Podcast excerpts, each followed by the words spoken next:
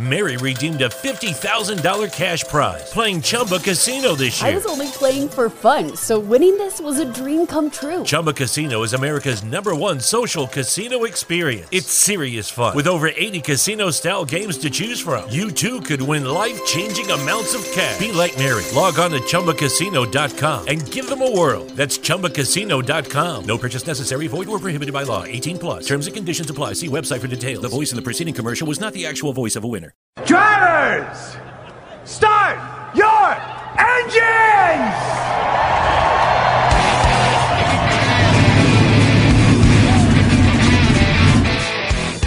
Hit the pace car!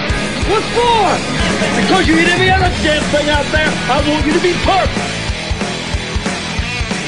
When I'm driving, I got a guy on the radio who talks to me. It's him.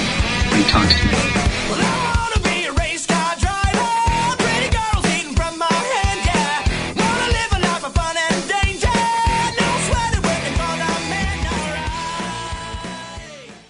Good evening, race fans. Welcome to the Hoobazoo Radio Network and welcome to Drafting the Circuits. My name is Frank Santorowski. I'll be your host for the next hour as we uh, go over this past week in racing and preview, preview next week.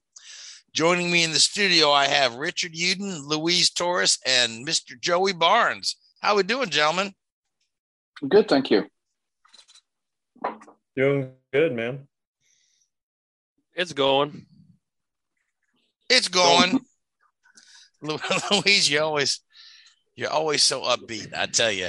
But so anyway, um, not a ton of racing this past weekend, uh, with it being uh, Father's Day and also Juneteenth, uh, holiday as well. So the, um, the IndyCar guys were off, as were the NASCAR guys. Uh, we did have a Formula One run in Canada. Uh, and the SRX guys raced on Saturday night. So we'll get into that. But uh, first off, some news I read this morning that um, Bruton Smith, who was the founder of the Charlotte Motor Speedway, and then and then later built him a bit of an empire um, of uh, racetracks and whatnot, had passed away at the age of 95. And here's a guy that was really instrumental in um, NASCAR for for quite a long time. Uh, you know, responsible for uh, um, some of the periods of large growth, some of the things that he did, and uh, and whatnot. He was involved right there. So, um, uh, you know, sad, sad to see him gone. Pretty, uh, you know, again, really instrumental guy.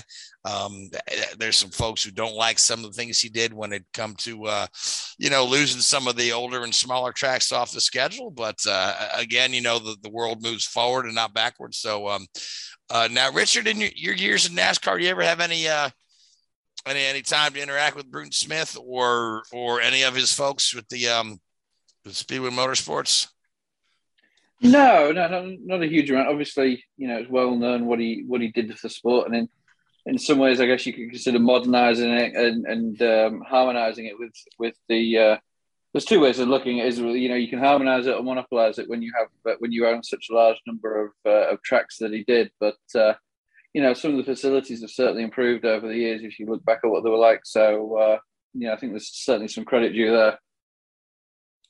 Yeah, I mean they uh you know they were buying up some existing tracks for a time. I remember when they uh the Kentucky Speedway is not far from my home. I remember when the uh, you know Kentucky Speedway was sold and then purchased by Bruton Smith's company, and uh, just the the improvements were immediate. I mean, you know, a lot of these muddy, grassy, hilly uh, parking areas became paved.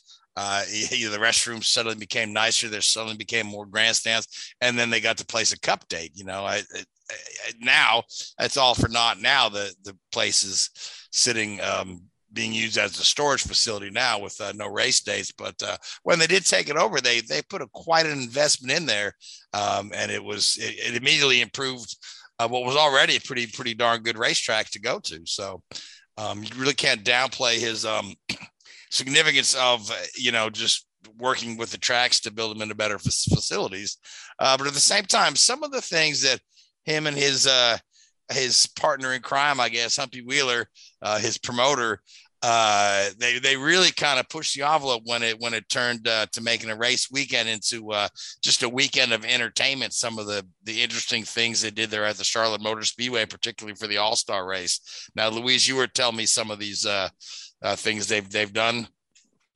Yeah, they when you look at the stuff they did at Char- Charlotte Motor Speedway, for example, they would make a huge emphasis on their pre-race entertainment, where they have like demo d- demo derby, like robot eating stuff, like metal or human cannonballs, which they actually did had a human cannonball like between stages at Texas during All Star Weekend, which was very, which was very unique. It's very, uh, tr- which is a nice idea. It just caught me off guard at the while at the track because I was obviously focusing on what I usually do, writing and photography.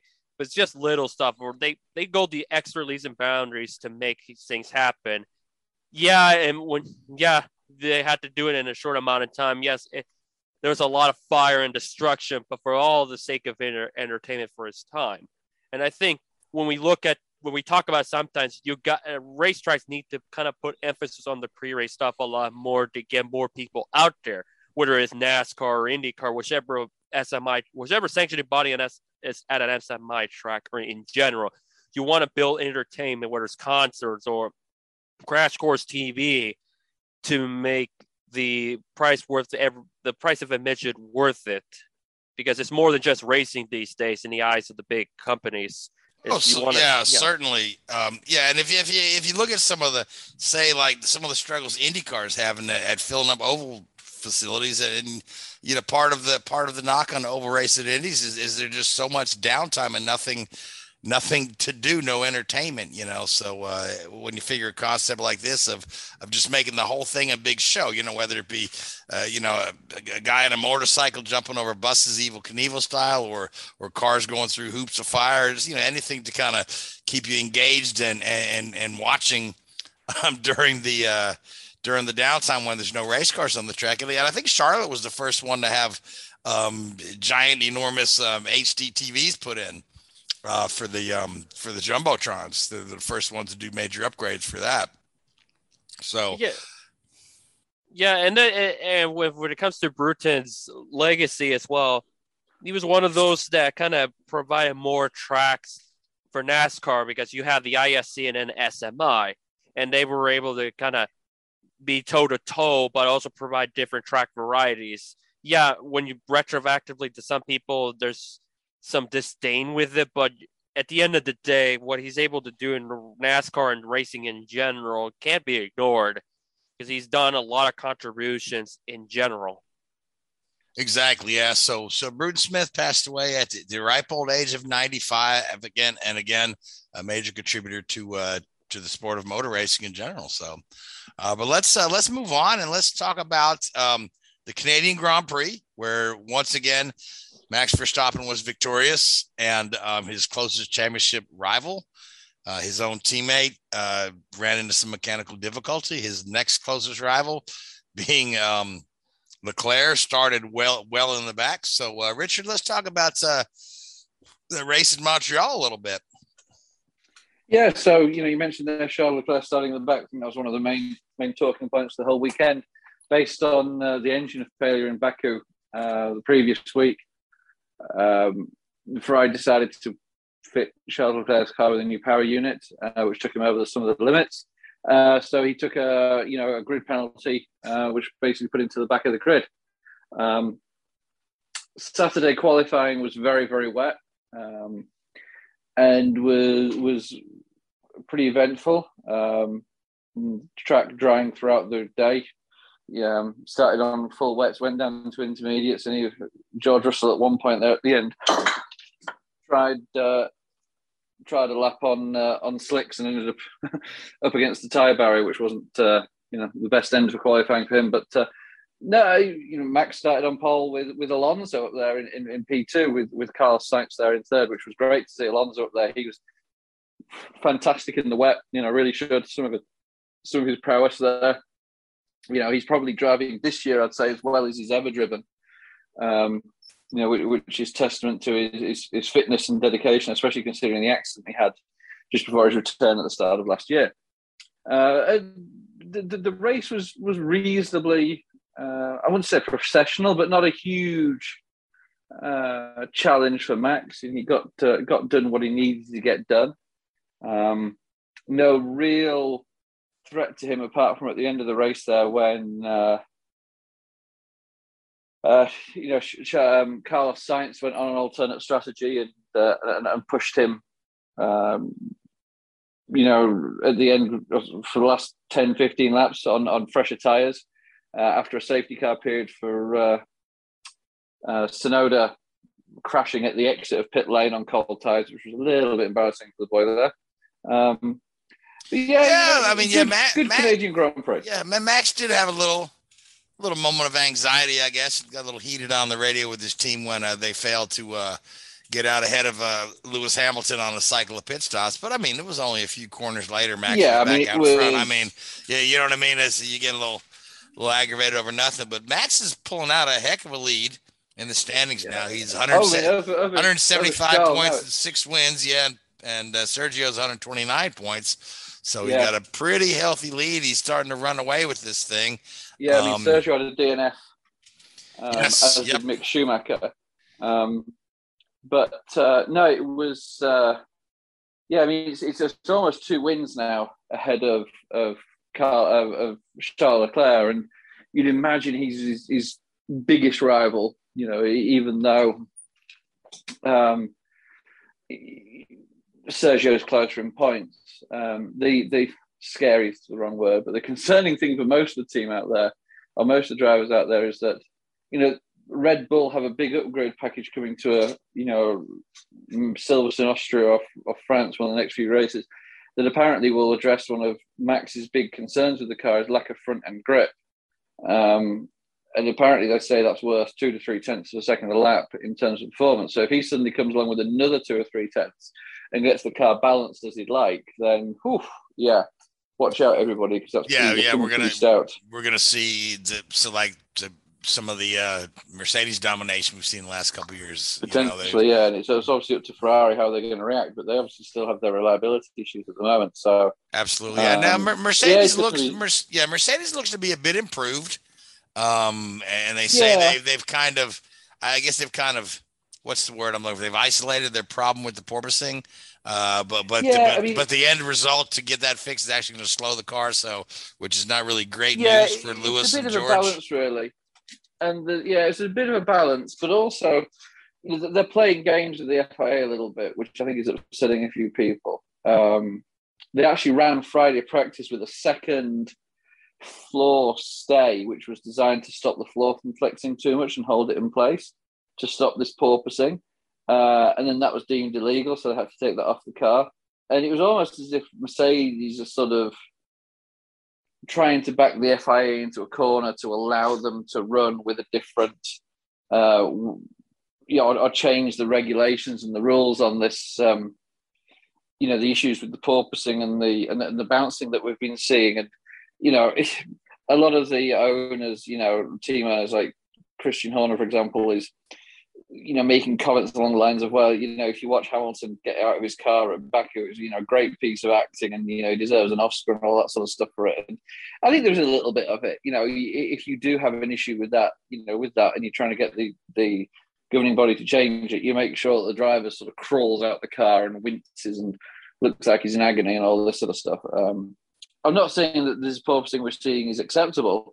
Certainly, something needs to be done, but I, I, I don't think it's as bad as Mercedes is making out to be. And at the end of the day, they do have the option of raising the ride heights, which will reduce the porpoising, admittedly slow the car down, but it's a balance. And on the same extent of that, both Ferrari and Mercedes and Red Bull are turning around and saying, "Well, hang on, why should we change the rules if we've managed to design a car that doesn't porpoise just because the Mercedes does?" Um, and it's a very, very, very, very valid comment in my mind. Yeah, it was a little bit of a sticky situation because initially the FIA approved the, the second floor stay, and then when uh, when other teams threatened to um, protest it, then then suddenly now it's illegal. So I, I, mean, I guess the yeah FIA needs to look before they leap or, or make sure they they run something. Yeah, it's this whole issue with the F.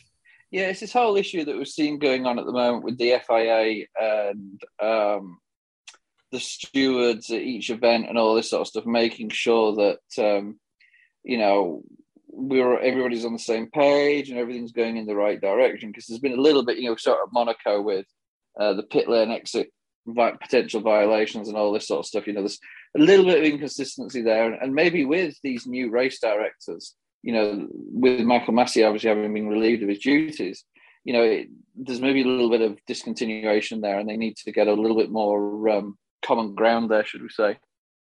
And just kind of curious. Um, I know I'm usually not on for the F1 type segments, but I was just kind of curious and wanted to ask this question to Richard. Is you know, you talk about you know porpoising and and how raising the ride height would would cause you to lose a little bit of time in some mm-hmm. ways and and this is just me looking at it and with an eye test but because i'm not an engineer right i'm far from it but it almost seems like when you're having a car that that dips and raises based on the the ride height and the porpoising effect that it got that it goes through doesn't it seem like keeping that and not raising the ride height would actually like hurt the time more than raising it just because of reduced because of the impact of the drag from the bouncing as opposed to raising it and then maybe slicing a little bit. That said, you, you, I mean, you don't really get much reduction in lap time per se from this porpoising, um, because it's actually an effect of downforce that's being generated. So, in the old previous generations car, the aerodynamics of a car would push the car down into the track. With a ground effect car, the air flowing under the car actually pulls the car down onto the track. Um, and when it when it bottoms out, that effect, what they call stalls, and raises the car suddenly. As soon as the car raises, you suddenly have the airflow, which again pulls it back down.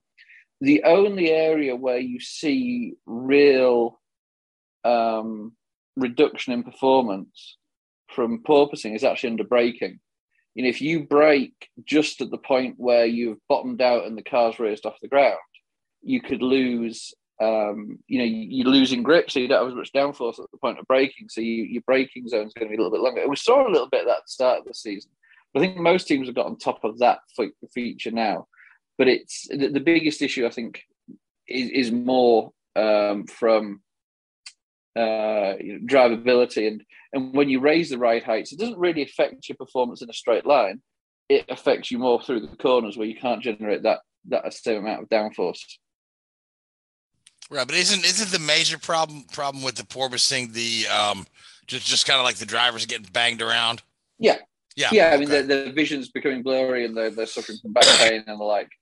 Um, but yeah, so if you raise the ride height, your straight line speed doesn't really drop very much it's your cornering ability which reduces because you you know you don't porpoise in the corner because you're not going fast enough to generate enough downforce.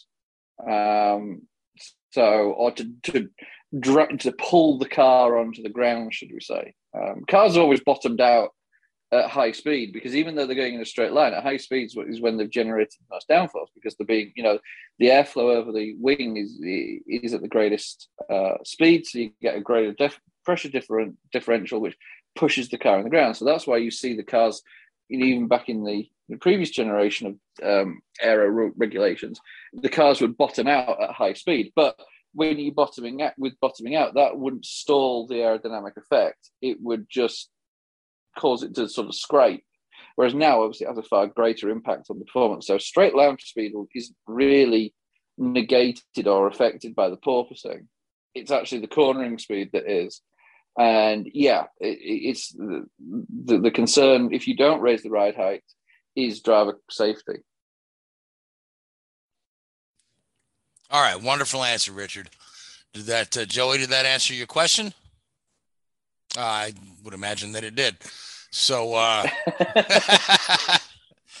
uh, moving on then. So uh, it was uh, you mentioned Alonso.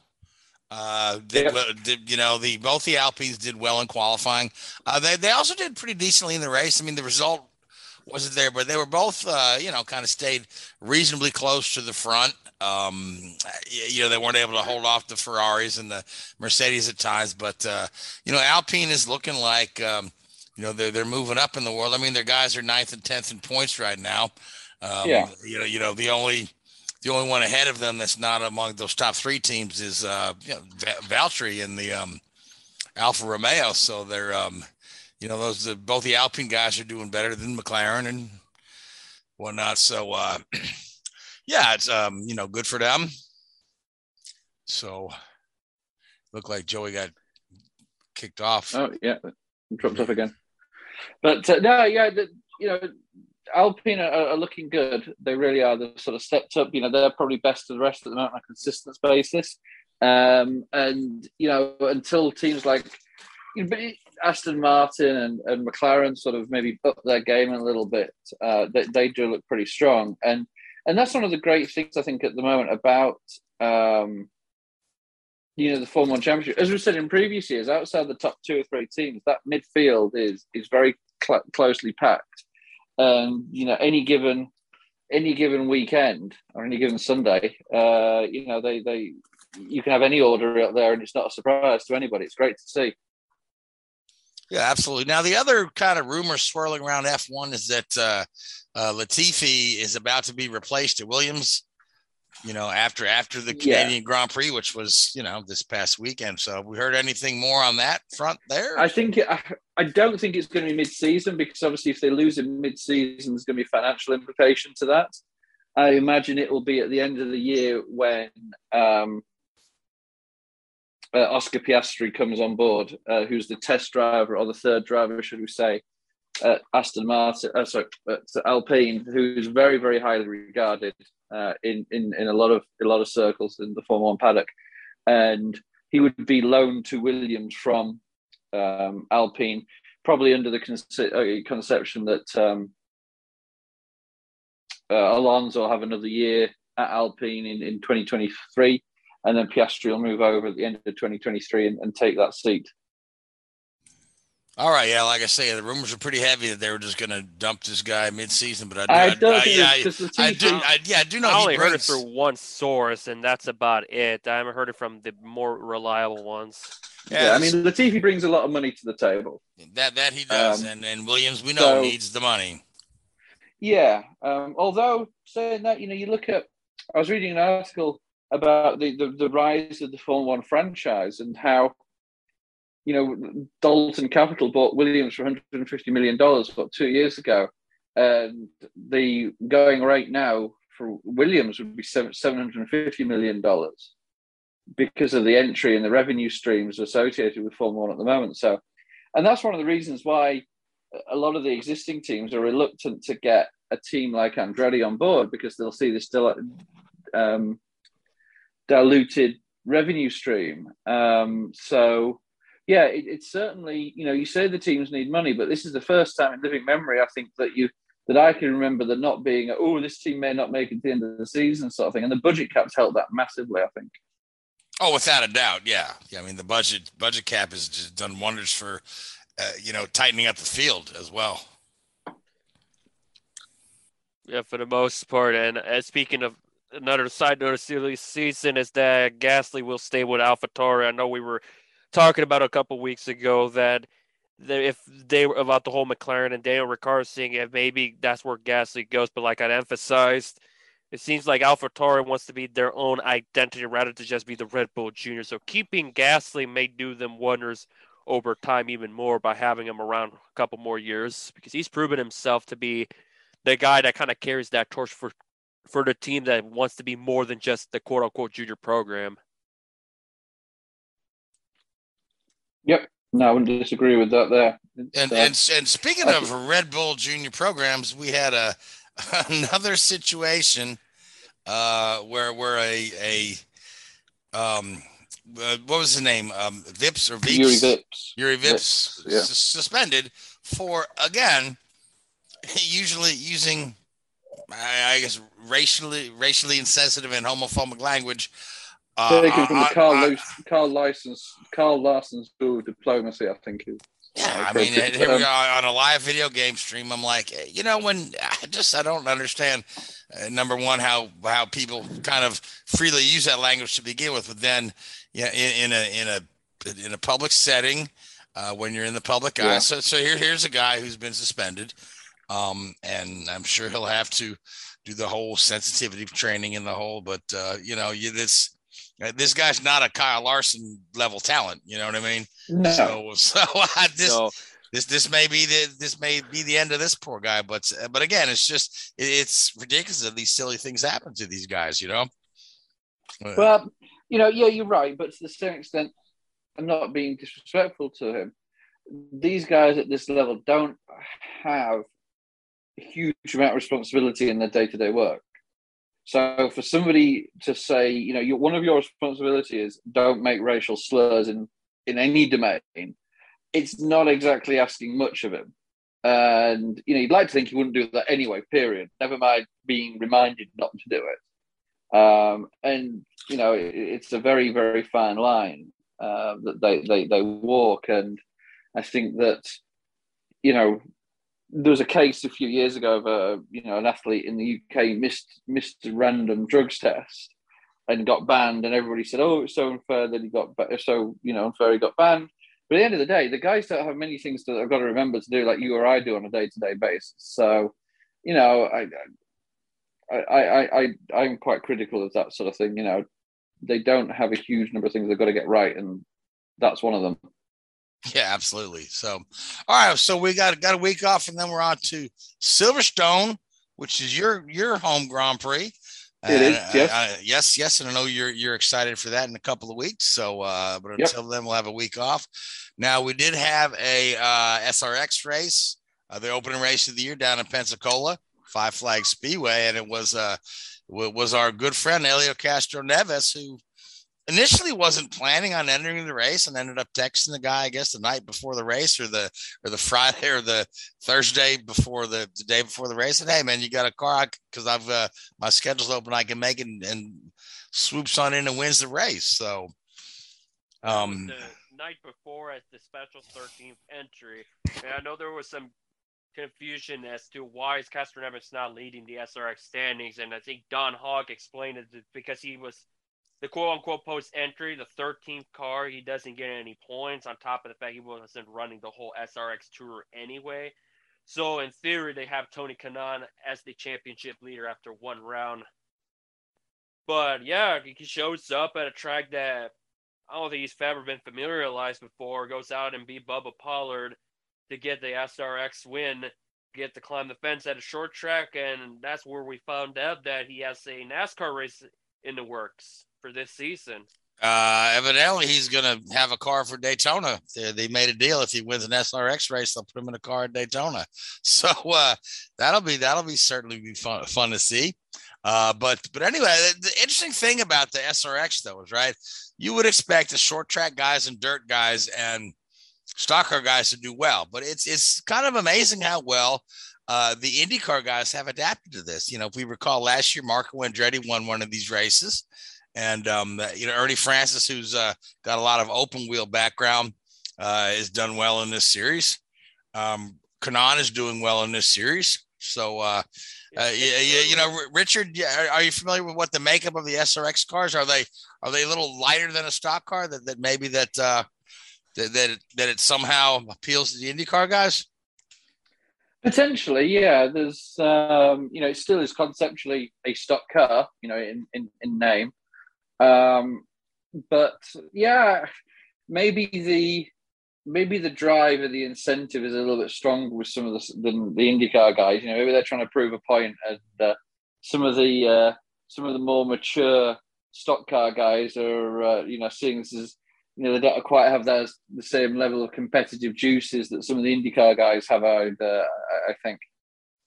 You know, you see IndyCar guys are like Formula. You know, a lot of these open wheel guys, they'll they'll race anything. They they you know they race themselves to the bathroom stall. You know, at some of these events. Whereas I, I think that in some of the stock car guys, that maybe those I say that that sort of incentive and that uh, you know mentality isn't quite as prevalent. Yeah, I mean, either either way, it's it's good to see you know these these big names from different series competing against one another. You know, oh, remind, sure. you know reminds you of the old IROC uh, that we used to have, which yep. you know, and and IROC ended up becoming a, a parody of itself towards the end. But uh, this thing is pretty. It's fun to watch. It's all short tracks. You know what I mean? It's all, uh, you know, these grassroots. Just you know, not even, uh, you know, big, big high level short tracks. So, uh, but but they got these big names here. They fill the stands. You know, little places like Pensacola. So uh, that'll be fun to watch. I think they've got um, what is it? Six six races. They got five more. Like that, yeah. Five yeah. more afterwards they're heading to South Boston with the hero driver being Peyton Sellers. Right, right. Yeah, they, they have the local the local track champion uh, at at each track, don't they? Yeah, they have a local, or in the case of Bubba Pollard, he had like the ab- best average finish in a in a series that they had down there a couple months ago. I know Cole Williams will be the hero driver for Nashville at the fairgrounds because he got the fan vote over Pollard, Stephen Nassie, and Brittany Zamora. And that Nashville race is where we'll have Josef Newgarden compete in a couple weeks. Yeah, again, yeah, another another IndyCar guy in there. Yeah, and we've got other, you know, top name. We got like Bill Elliott's going to do a couple races, uh, as as well as Chase Elliott. So that'll be uh, that'll be interesting to see. You know what I mean? It's and then the races are on CBS, so they're you know it's not like they're buried on Mav TV or something like that. So uh, No, they got yep, national CBS and on Paramount Plus. And side note, behind Helio and Bubba was Ryan Newman, who finished third, which uh, was I think based on what I've read and heard is he, that maybe SRX was kind of reigniting his interest in racing because obviously the last few years in NASCAR was didn't turn out so well for him. That kind of like the fun kind of went away for him, and I, I think SRX. I think at the end of the day, it, it has its purpose to kind of bring guys Mary redeemed a $50,000 cash prize playing Chumba Casino this year. I was only playing for fun, so winning this was a dream come true. Chumba Casino is America's number one social casino experience. It's serious fun. With over 80 casino style games to choose from, you too could win life changing amounts of cash. Be like Mary. Log on to chumbacasino.com and give them a whirl. That's chumbacasino.com. No purchase necessary, void or prohibited by law. 18 plus. Terms and conditions apply. See website for details. The voice in the preceding commercial was not the actual voice of a winner winner. Mary redeemed a $50,000 cash prize playing Chumba Casino this year. I was only playing for fun, so winning this was a dream come true. Chumba Casino is America's number one social casino experience. It's serious fun. With over 80 casino style games to choose from, you too could win life changing amounts of cash. Be like Mary. Log on to chumbacasino.com and give them a whirl. That's chumbacasino.com. No purchase necessary, void or prohibited by law. 18 plus. Terms and conditions apply. See website for details. The voice in the preceding commercial was not the actual voice of a winner. To have some fun again in, in racing. Those who have been in NASCAR for a long time. Yeah, I think, and, and to your point, some of the other guys that are in there are just having fun, like like your Paul Tracy's and your Willy T. Ribbs, uh, those you know kind of retired guys that uh, just you know get that still got that little competitive itch. So, but anyway, speaking of IndyCar guys, now Joey, we are at the halfway point of the IndyCar season. I know you published an article on TobyChristie.com, uh, kind of like a driver by driver analysis at the halfway point. So let's uh let's break this down a little bit. Let's talk about the IndyCar season at the halfway mark. All right. Yeah, cool. Let's do it. Um, I don't even know where you want to begin, but uh, I could start at the top, or you could start with uh, who's disappointed you most. I don't know wherever wherever you like to start, whoever you want to talk about. You know, uh, you know the rest of us love to talk about IndyCar guys as well. Um, so we got eight races down, nine to go. Um, Marcus Ericsson, the championship leader. Um, been a few good surprises. Marcus being one of them. Uh, his drive at Indy was was something else. Um, and you know, you look further down the leaderboard, and you start to kind of look at some of the guys that are outside the top ten, and it's kind of shocking because you you know, I mean, you wouldn't have expected to see Colton Herta, Graham Rahal, uh, even Grosjean with all the hype that we had heard uh, during the offseason, you would have kind of marked them to be guys that are in. And you would have thought maybe guys that, you know, maybe Simon Pagenaud, even though he's ultra talented, a champion, uh, Indy 500 winner, uh, sitting right in 10th, but new team in Meyershank Racing, you might have tossed him on the outside a little bit. So it speaks volumes about what they've been able to do.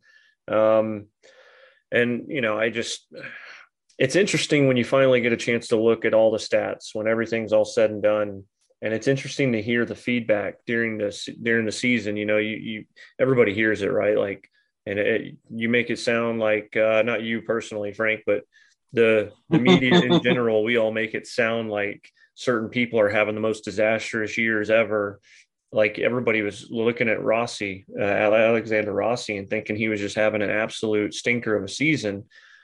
And it's not at the dominant level that he once had in 18 and 19 right? But man the consistency is there. After eight races he's sitting right around there. He's the only andretti driver in the top 10 which is ironic since he's also leaving the team at the end of the year um, which kind of speaks volumes in itself when you see the fact that the rest of the cast is outside the top 10 and it just you know it, sometimes it's not as bad as it seems. Uh, nine races ago, I think the and we can break this all down. But one of the things that I'm taking from the early part of the season is is Scott Dixon being kind of exactly where he probably wants to be to some degree. I mean, obviously he'd rather be leading the championship, but when you look at how he's won some of his championships in the past, starting cold, getting streaky, getting real hot from the halfway point on, this is typical past Scott Dixon territory. That said, I can't help but think about Indy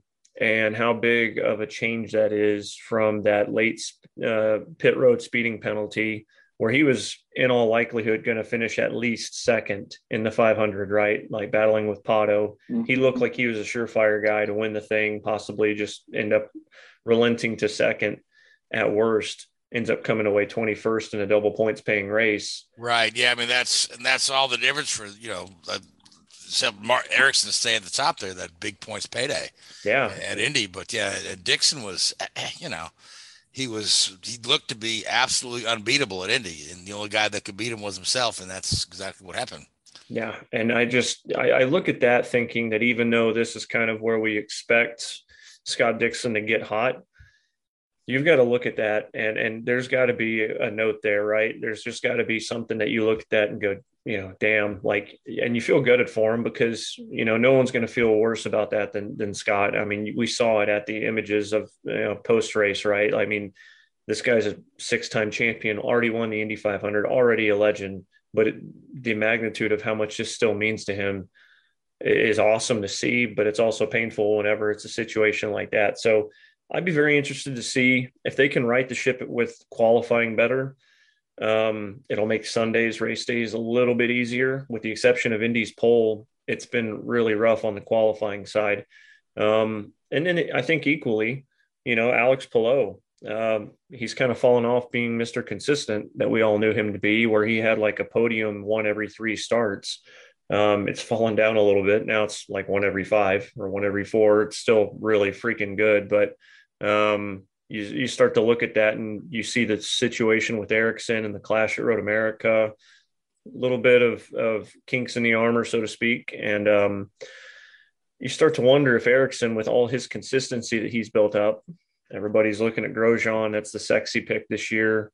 There's nothing overly sexy with the because Ericsson doesn't have that that flamboyant personality he's not been known as a man on fire. Uh, you know, hopefully that never comes to be either. Also, by the way, but you start to look at this, and Jeez. you start to look at this though, and it's like, man, Ericsson is so consistent. It's going to be really hard to beat him unless he hits a bad run, and it happens to everybody. It's happened to Palou, and you didn't think it would happen to Palou, but man, in his own team, you'd be hard pressed to say that Ericsson isn't the favorite right now.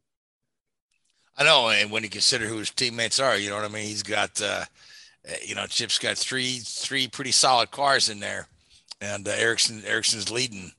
So, uh, and of course, you know, with that lead there, he's gonna, you know, the the, the team will make sure that they they kind of keep him there. So, and the other guy, I think you just really got to watch out for, um, who you've consistently had to watch or championship wise is uh, Newgarden. I'm glad you brought him up. Yep, yep, because he is. Uh, uh, you know, he, you know, had a couple of uh, miscues early in the season, but he's right there and he's a consistent winner. Mm-hmm. The only one yeah. with three wins so far. Exactly. he's, the yeah. only, he's the only multi-time winner this year through eight races. He's got almost half and, a, and, and, and, a million dollars better off for, for winning those three races as well.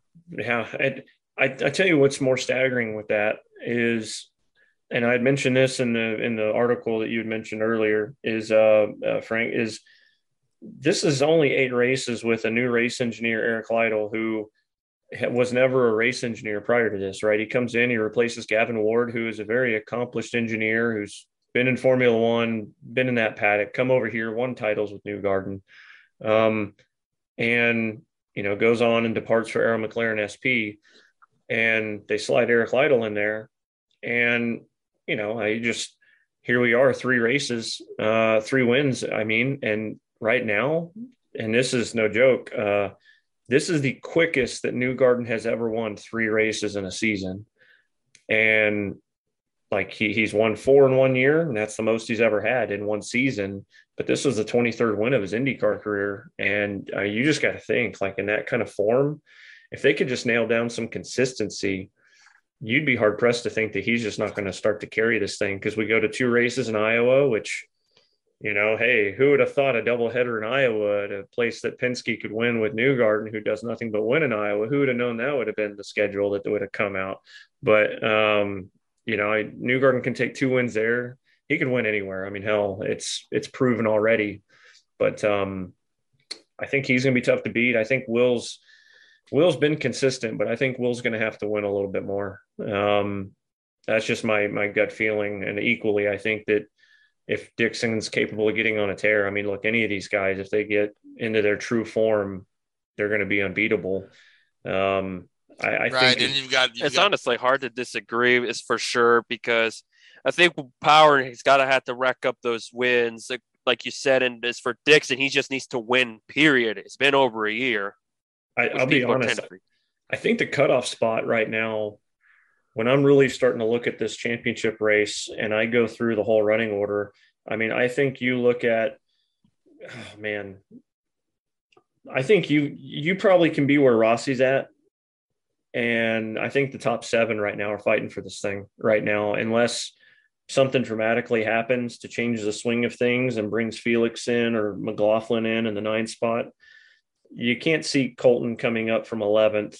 Uh, yes, he can get onto a hot streak of wins, but we've all seen kind of a history there that unless he starts to grow from some of those mistakes, there's going to be probably one or two blips there. If if you look at just the trend, right?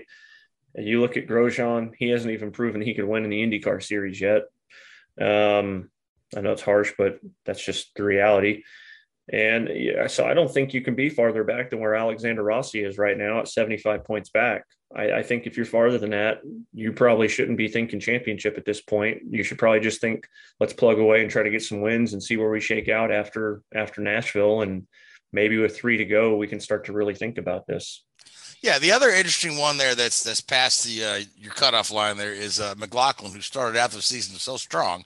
You know, won the season opener, nearly won at Texas. Uh, had it not for New Newgarden, you know, passed him at the end there. But but since then he's kind of, you know, fallen off the radar while his two teammates have been solidly consistent. So uh, and again, it's I, I, don't know if you want to call it a sophomore jinx or whatnot, uh, you know, but he is a very accomplished racer. But still, he's got very few, you know, Indy, IndyCar starts overall. He's just got a season and a half behind him.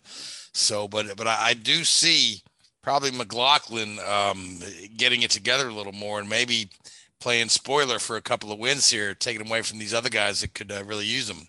Well, no doubt. And, I, you know, I think that, you know, for all intents and purposes, too, I mean, just because I just kind of said the top seven, championship challengers doesn't mean that we can't have guys that are on the outside, like all the way back to maybe 15th, that could maybe rise and push that envelope for a for a top 10 or top even top five finish in the championship. But I mean, and again, this is just my opinion. It's not worth anything other than what you're paying for to listen to this podcast. But um, I, I just uh, I start to look at this though, and we haven't had that. The Indy GP kind of qualifies because it was a monsoon. It was kind of nutty but we had a, a person that you thought was going to be a typical winner and a typical podium is about how that race played out. We're still due. There's always one every year. We're still due with that one wacky race, right? The one that you get the unpredictable winner. Like you remember the the Gateway race, we had the oldest podium in the history of of IndyCar with like Sato and, and Bourdais and all them up on the podium. I think TK was there too, if I remember right. Maybe I got that wrong. You're thinking about 19 when it was Can- Kanaan finishing third for Foyt. Yeah. Yeah, that was the one Right, with Sato yeah. beat Carpenter. Okay. Yeah. So but it's like the oldest podium in the history of of IndyCar or whatever, or the uh, third oldest, however they worded it. But then you look at you look at some of these rookies, and I have been so impressed with with Kirkwood. The results don't back up everything that he's done, but when you start to look at the pace that he's extracting from a Foyt car in comparison to everybody else, it's insane. Especially on the street courses, which I think shows where the true talent is having to pick up the grip level, having to increase, having to adjust. Uh, I think that's where talent really shines as far as like the IndyCar calendar goes. And then I look at, you know, obviously David Malukas has been quick. Uh, Taku and him have grown together, and it's been a fun team to watch. And then, I mean, you have to be impressed with Callum Ilott, right? Like we all know his history. 2020 Formula Two run championship runner up, arguably should be in a Formula One seat right now, and you know goes to a Juncos Hollinger team. Juncos couldn't barely make the grid, let alone get a top 10 finish, and he goes and plugs away a top 10 finish for him in his uh what 11th start for the team and you know it's just our 10th start with the team excuse me and you just start to look at that he also gets an 11th place finish for him. So within literally less than a dozen races for them, gives them their two best finishes in the history of, of them being in the sport. And they've only had 24 races under their belt, um, give or take. And it's just it, they're a solo team. They don't have any help. Everything they do is is based on his feedback and based on what the engineers can do. So I know he's kind of in the silly season rumor mill to maybe be at a bigger team certainly deserves to be in that conversation. Equally, it is a hell of a lot of fun to see a small team take it to the big guys, similar to what we used to see with Bourdais and KV Racing and things like that. That's what this kind of reminds me of. Um, except he's building, helping build a program literally from the ground up, and it's. Uh, I hope we get to see more of it, honestly. And I, I think him, Lucas, even Kirkwood, I think they could be sneaky to get uh, a podium or even in the right strategy, the right situation, a win. Uh, yeah, you, you, know as well as I do, some of these street races and road courses, you're only one ill-timed caution away from from the uh, field getting inverted and guys you wouldn't expect suddenly up front, while guys that uh, that were leading are, are are suddenly mired back in the field because of, of the timing of the caution. So, uh, you know, anything anything could happen. Like you said, there's always that one wacky race, and we really haven't seen it yet this year. Yeah, and you know what's funny is I don't know why, but I keep thinking Gateway. I mean, Gateway is always kind of that weird, unique race. It's a unique race layout length. It's it's usually you know it's a Saturday night. It's usually kind of got that weird energy, the weird atmosphere around it, and uh, cautions because of how quick the lap times there. Typically, when a caution falls there, it really jacks stuff up, right? Because you could put put a guy two laps down with how your in laps, your out laps, and your your pit road time is. So, you know, I don't know. That one's on my radar It's kind of a wonky one that maybe you see something something fun at. Yeah, but, Nash, um, Nashville's the other one on my radar to say that, that we could have a kind of an odd result. I mean, oh, yeah. who, who, would have thought that uh, you know Ericsson would have got his car airborne on lap one and nearly crash out and end up winning this thing? Yeah, I mean, it's, it's crazy too. It's, I mean, you think about the dirt, like think about that for a second. I don't want to go on another. I'm bad about tangents, uh, especially today. I've talked to a lot of people and ended up on tangents. But um, you know, Ericsson gets airborne. Should have probably been out of the race, right? Wasn't rebounded, won the thing. And it, everyone's like, oh, it speaks to the durability of an Indy car. And then you go look at how light of a hit Ericsson and Palou had last weekend at, at Road America that knocked Palou out of the race completely. How I, it very much was a very light hit, but it was just enough to, to knock Palou out. And um, I think I, I, don't remember if it was Luis that had the stat that that was the second time he had ever had a last place finish in his career. But um, it may sound right. I haven't checked on how who had how many how many career last place finishes in quite a few times because I've been kind of shifted on the NASCAR side of things lately with the on sites. Nah, I, I, saw it somewhere though, and I just I mean it, again it speaks to the volume of how good Palou is. Um, but yeah, so going to be interesting kind of moving forward. Um, going to be interesting to see some of the silly season moving parts. There's, depending on who you talk to, it, it sounds like half the field is going to change hands with the way some people make it sound. I don't think we're going to have that, but I wouldn't be surprised if we get one or two shockers um, in different rides come 2023, some household names moving places. Um, it's going to be interesting. And I think a lot of that really depends on what happens this month of July um, you know, five races and and six weekends or what have you, something like that. Um, big chunk of the schedule all over again, and uh, yeah, going to be a lot of fun. Yeah, we've got uh, Mid Ohio coming up soon, and then you know, followed by by Toronto, and then we've got the doubleheader uh, out there in Iowa. So uh, yeah, very very busy month of July for these guys, and a, a lot could change. So But speaking of household names going different places, I mean, the other thing I look at in the point standings is, uh, you know, Castroneves coming off his uh, season where he won his fourth Indy 500, mired way back in the points. You know, he just he just can't seem to buy a break this year, even though uh, uh, they're, they're you know the, the engineers are giving them the reasonably good car.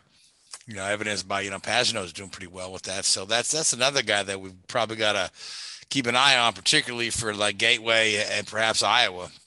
Yeah, I mean, there's a lot to keep an eye on with Helio. Um, you know, I, I, think all of us think the world of him. Uh, mega talent and just amazing personality, right? Just oozes charisma all the time.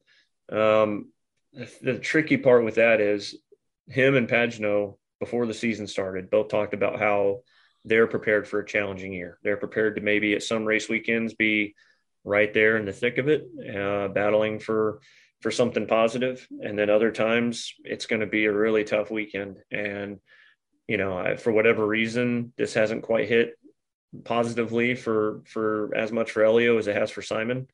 Uh, the way that they're extracting stuff, I, both of them are kind of carrying over their experience from Penske, um, so they're able to change a few things. But I also think that there's something to be said for the you know, you go to Penske, and at one point there was like four cars, everybody sharing information, and whoever hits on that setup, a lot of guys have similar feedback, similar setups. Um, but Helio and Simon couldn't be more different in their in their setups, right? They don't like the same things in cars. Um, one prefers one super free, one prefers it to be a lot less free. Um, uh, you know, things like that.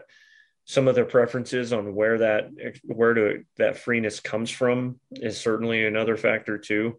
Um, and you know for whatever reason they just haven't hit on it with Helio. So he definitely of, of many many of the guys that need something really positive, he's definitely on that list because uh, we know what he's capable of, and he's previous race winner at Iowa. We're going there twice, um, and obviously he's going to be a threat at Gateway. You'd like to think.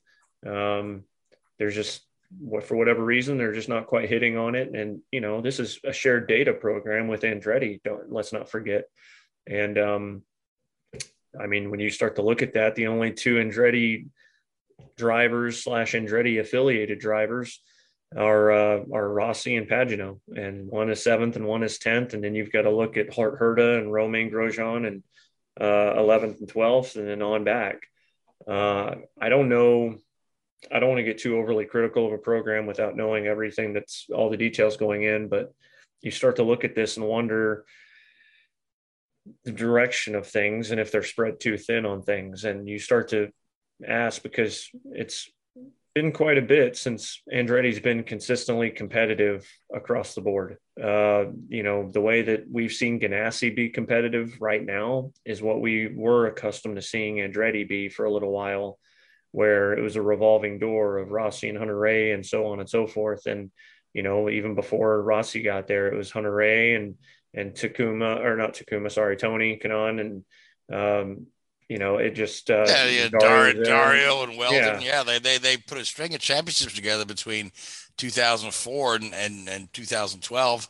Uh, you know, with a few gaps in there, but they, they haven't won a championship since 2012 with uh with Hunter-Reay. Now, mind you, they've had some great results at the 500. You know, which uh it makes a lot of headlines and and you know great for momentum for your team great for morale for your team but well, it's it's been a while since they really have had um, a serious challenge for uh, the championship you got to figure 2017 or 18 rossi had a pretty good shot at bringing the title home and fell a little short well, yeah, but it was 18 when he and Hunter-Reay were in the mix. Well, albeit Hunter-Reay was a long shot at best, with Rossi being the I, true threat that year. I mean, I'll tell you right now, though, 18, that was the year Dixon won, if I remember correctly. It's off yep. the top of my head. I don't have my notes in front of me on that. But I remember Dixon's average finish that year was absolutely video game disgusting because Rossi finished oh. second in that championship. And I think his average finish was still like a 4.3 or a 4.6 or something like that. Like if you go look it up, his his top fives and everything, his average finish was within the fours which meant Dixon's was somewhere around like the late threes or the high high fours, just barely beat him on that. I mean, it's just absurd. And when you go look at like Alex Palou, for instance, last year, I think his average finish was around a six or a five, five or a six and won the title. So you could argue that Rossi's season in 18 was definitely worthy of a title. It's just unfortunately what he came up against. But to go a step further, you're talking about the 500 Frank. If, unless I'm missing a year, um, and I might be totally off, but 2017 Takuma Sato. Uh, right. Yeah, you're correct. Yeah. Like, like, yeah. Then was, last, that's six years ago. 16, I mean, we're talking about half a 16, decade. 17. Yeah. Yeah. Yeah, because so, then, then you had a couple of Penske guys after that. Yeah, mm-hmm. and then you and then you had T- Taku again in 2020, and um, you know, and obviously uh, Ericsson this year. So I just, um, I don't know. I know that that Andretti is definitely building an empire that's all over the place with Formula E and all these other things, and I it, it's fun to see, and it's fun to to see where all these go. And you want to see them thrive, and you want to see success because witnessing that type of stuff is just awesome. Um, but at the same time, you know, you don't want to see things get spread out just for the sake of being part of the party. You'd like to see see some success too, and it's uh, I don't know what it is. I don't know if it's the engineering quality. I don't know if it's the feedback. I don't know if it's a damper program or it, where the shortcomings are there. But for whatever reason, they're just not hitting their their maximum potential. Uh, they're not that far away, right? It's IndyCar racing. Everyone's a tenth within hitting something and just going on a run. That's how crazy special this series is with the amount of talent. Like even when you're bad, you're still really freaking good. Um, and they're just, but they're just not in that top tier conversation right now. Oh yeah, absolutely. And we've we've had this discussion on and off all season long. You know whether it's it's the fact that Michael himself is too distracted with the, the whole Formula One ordeal and what he's trying to do there, and his he's just not involved in the day to day operations of the IndyCar team uh, as like he once was. But yeah, there's uh, there's probably a number of different factors. You probably can't put your finger on just one, but uh, I think that uh, you know Rossi's given them some good momentum the last couple weeks, and hopefully, you know, he can go on a run here in July because there's some tracks there that favor him. So that'll be uh, that'll be fun to watch um, see if he can bring that together. So, that being said, we are kind of uh, up against the clock here, but um, Luis, where are we off to in NASCAR? We we're going to the Nashville Super Speedway next. Is that correct? Yep, all three series are going to Nashville Super Speedway. all right, and so so we could take a few moments to preview that race and make our picks. Yeah, for sure. As far as Nashville on the Cup level, I'm gonna go with Kyle Busch in this one. Okie dokie. Um, and uh, Joey, what do, mm. what do you hmm. think? Of, what do you think about the the concrete Nashville? Um, you know, this is kind of wild, and most of this is just. I actually think Ricky Stenhouse. Um, he does good on that kind of track surface. Usually, a player at Bristol races and things like that, and even Dover. Um, I think that kind of plays to to his advantage. So I think he kind of gets it done.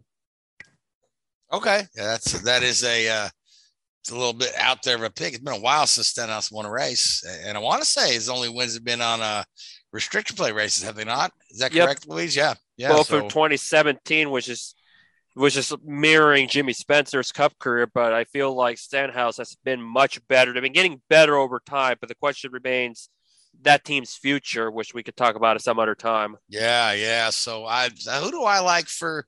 I, I want to say, prop. I want to say probably one of the Hendrick cars, and I'll go with. Uh, uh, I'll, I'll, go with um, Bowman. Uh, you know, because they've. Uh, yeah, why not? You know. So speaking of Hendrick, uh, um, a little another little news blurb today that uh, Jimmie Johnson is hoping to uh, get together with Hendrick when they enter Le Mans next year. He's just uh, waiting to see the IndyCar schedule to see if he's going to have an opening in his schedule to run at Le Mans. I don't think it's Hendrick. I think it's Action Express with the Cadillac. Okay. Uh, the story I don't, I don't think he's wanting to drive the uh, the garage, whichever one it is. Ah, the, you know, the Hendrick okay. well, bonus well, car. Well, the, the, the story I read was that he wanted to reunite with Hendrick for Le Mans, but I again I I think that was on uh, sportscasting.com or some one of them crap crap ones yeah. that pop well, up pop Jimmy up my inbox. Yeah. A, so so yeah, because Jimmie is a part-time driver with Action Express in the 48 car for that team, and um, Action Express are the main customer for the new Cadillac DPI endurance car. So there's obviously a very very strong link, and I think Action Express have confirmed they're looking at doing Le Mans next year with that car. So it wouldn't surprise me if that didn't. No, that, that, that would make more, that the would make more sense, yeah, than the Hendrick thing. Yeah, certainly. Yeah, compete for a possible win and more bragging rights, whereas the Garage 56 Hendrick entry is not going to rack up any resulting order. It's just enter to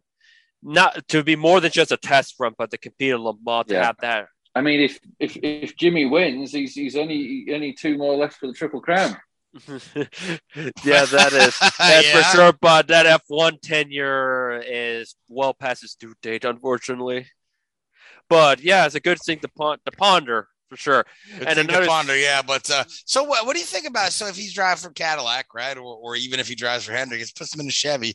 When he drives a Honda and IndyCar, you think there's a, a bit of a conflict there? Or? I wouldn't think so. F, it's not like Not F1, level. like with Red Bull and Infiniti.